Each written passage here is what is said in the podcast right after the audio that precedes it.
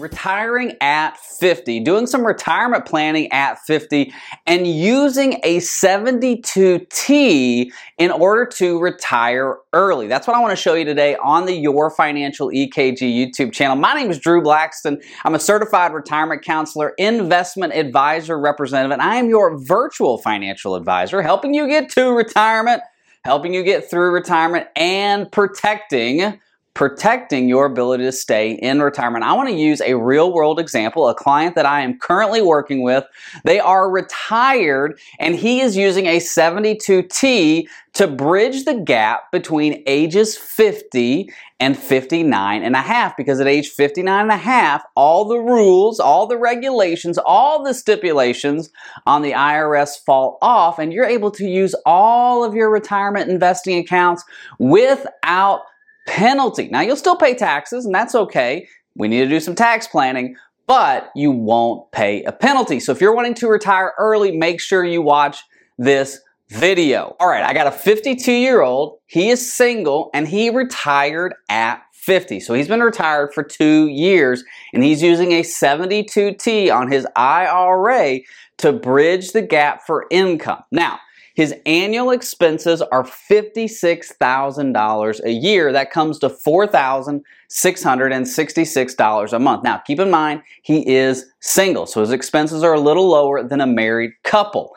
Now, his current income He's getting $1,600 from his 72T per month. Now remember, with a 72T, he's got to take that income for five years or 59 and a half, whichever is longer. So he's got $1,600 coming out of his 72T and at 67, We've got $2,579 worth of Social Security we're going to kick on. But right now, we're thinking about I'm 52. What are my assets? Are they going to make it to 67? Now, and keep in mind, $1,600 a month coming out of his 72T is not covering his $4,666 in monthly expenses. What do we do? That's the plan I want to show you. How do we bridge the gap? We want to retire early. We want to retire at 50. How do we bridge that gap between 50 and 59 and a half? Well, let's look at the assets. So in the bank, he's got $136,000. In his Roth IRA, he has $238,000. In an IRA, he has $648,000. In a non-qualified account, he's got $404,000. A non-qualified account is just a taxable brokerage account. You can put money in, you can take money out. There's no penalty. There's just taxes. If you make money, right, if you have a capital gain, you pay taxes on it. Interest, dividends, you pay taxes. If you have a capital loss, if you buy a stock high and you sell it low, you get to write that off on your taxes. Got $404,000 in a taxable brokerage account. I like to call that a freedom bucket, giving you the freedom to retire whenever you want. 72T is $552,000. So those are his assets. Total assets, $1,978,000. So if I ask the question, can I retire at 50 with $2 million? Most of you would say, uh, yeah, duh, of course you can. But it's the strategy to get there. Because if you look at this, the vast majority of his retirement assets are qualified, right? Roth IRA, IRA, and 72T. So those assets have specific stipulations, right? In his IRA, he can't take money out of that under the age of 59 and a half without a seven without a 10% penalty. So what do you do? You do a 72T. Now, what is a 72T?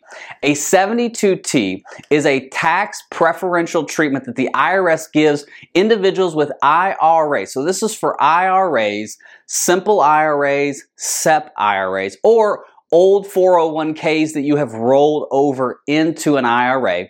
The IRS says, hey, if you're under the age of 59 and a half and you need your IRA to live off of for retirement income, we will allow you to do that without the 10% penalty, but you gotta play by our rules. You gotta do substantially equal periodic payments. What does that mean?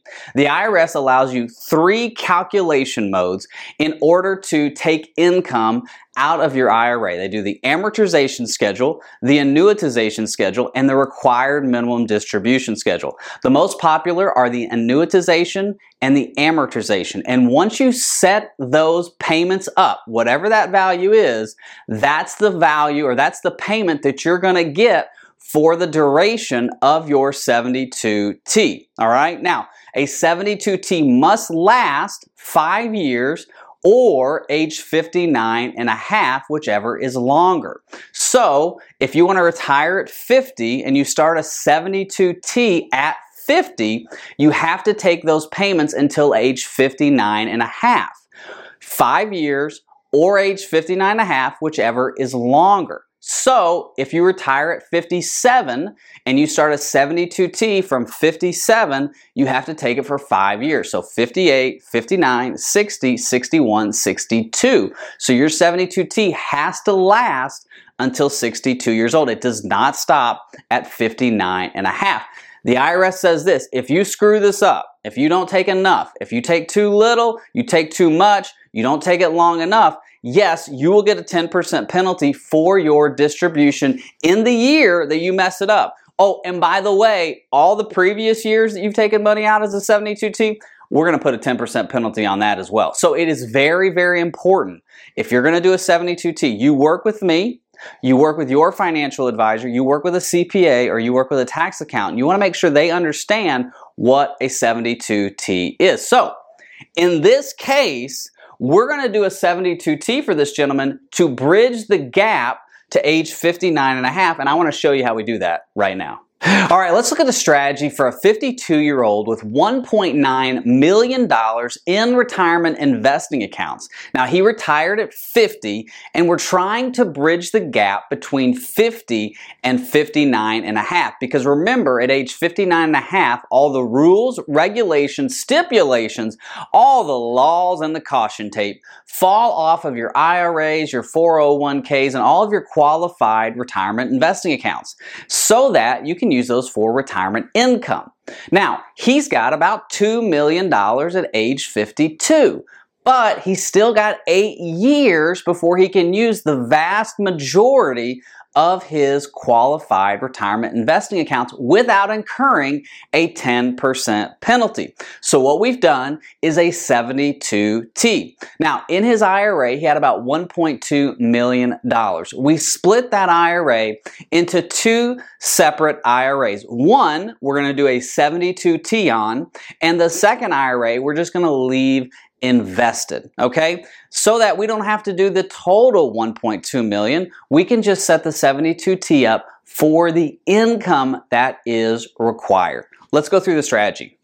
So, he's 52 years old. We've got $552,000 in his 72T, of which he's getting $1,600 a month.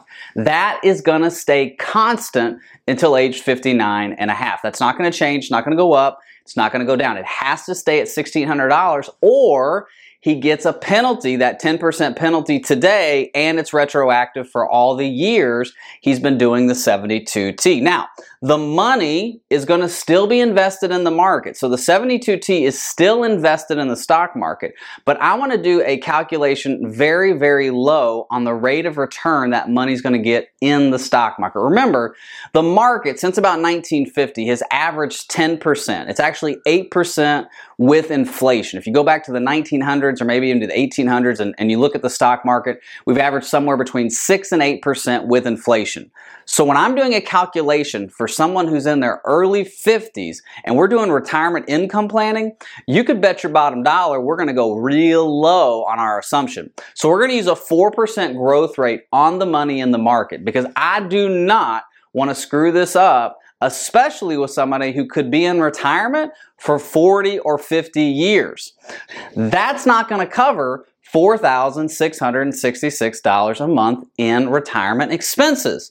So we have $404,000 that's in a non-qualified taxable brokerage account, which means he can take money out, he can put money in, he can invest any way he wants. The only taxes he's going to pay on that money are capital gains, dividends, and interest. So we're going to make up the income that he needs from his brokerage account.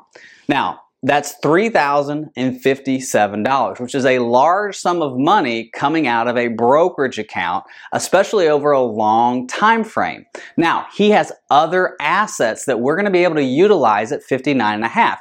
If these were his only two accounts, this strategy would be very, very um, fishy. I don't know if I would want to do this as a financial advisor because we're going to be taking so much money out of his non-qualified account that we better have some backup money to use once we get to 59 and a half. So $3,057 coming out per month. If we average that 4% rate of return on that money in the market, the 404 would go to 238,518. You see why I'm a little concerned if these were his only two assets. Now, we have other retirement assets. We've got about $2 million. So this is okay. This is more like bucket planning.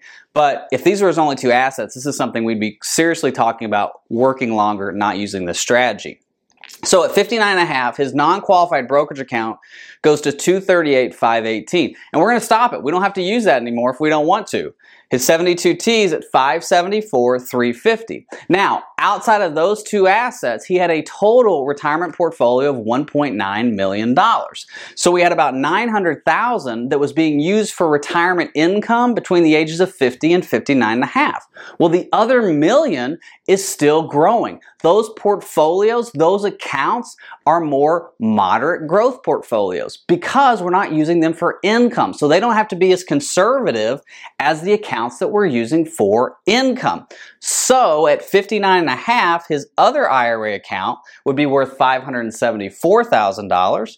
His non-qualified, which we just talked about, would be 238. His IRA would be 985,119. His Roth 361,000 and the bank 136,000. So you have a total assets of 2.2 million dollars, almost 2.3 million dollars at 59 and a half, which is why now that those 10% stipulations have fallen off, now that he can use all his retirement assets for retirement income, if I were to ask you the question, hey, can I retire at 60 with $2.3 million? You probably would not click on that thumbnail or watch that video. So for him, the big concern was bridging the gap from 50 to 59 and a half, and that's the strategy that we used. Keep in mind, if you're going to use this strategy, work with a CPA or a financial advisor who understands 72 T's, okay? Understands it. Because there's taxes that are involved and there's rules and regulations that you want to follow. And hey, listen, this is a retirement EKG. This is a financial EKG that we do for clients that you need to make sure that you're going to get to retirement through retirement and protect your ability to stay in retirement. If you want an EKG from us, go to the description below. There is a way to get in contact with us and we will do a financial EKG for you to make sure that your retirement plan can last through no matter what economic certainty is going uncertainty is going on. Have a great day. Thanks for watching. God bless. Bye-bye.